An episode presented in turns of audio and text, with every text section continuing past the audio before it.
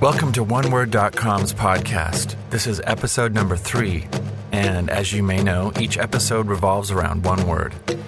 Today's word is... scissors. And here are this week's callers who request your undivided attention.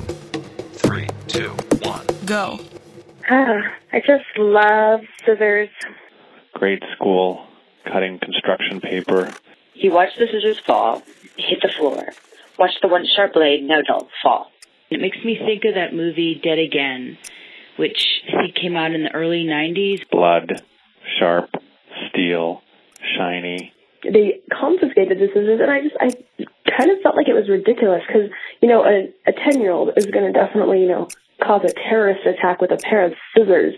There's like this whole scissors motif throughout the entire apartment, like scissors sculptures, scissors on the table, scissors like a mirror in the shape of scissors. Like, it's totally creepy and weird. How ugly could I make my hair if I tried to cut my own? Sitting in kindergarten and cutting out those paper dolls that are all linked together, or cutting chicken. The C is silent. There's a lot of S's. You could probably play Scrabble with that word, make you a lot of points. I think running with them would be really, really fun if you lived in a construction paper house. You know what? It's a pair of scissors. It's not worth it. Just throw them out. The picture was broken, glass shards from the frame everywhere.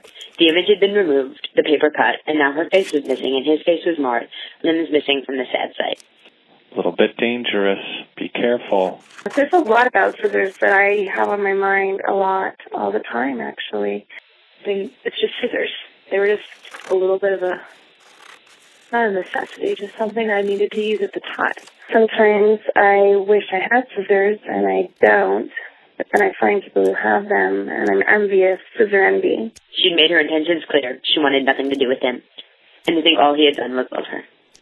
Scissor step.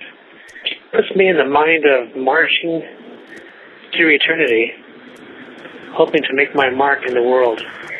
Scissors. Can't live with them, and you can't run with them either.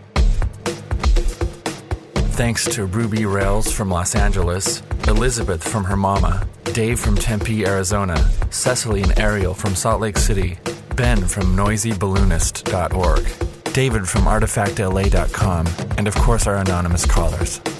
To be a part of future One Word podcasts, visit podcast.oneword.com. Until next time.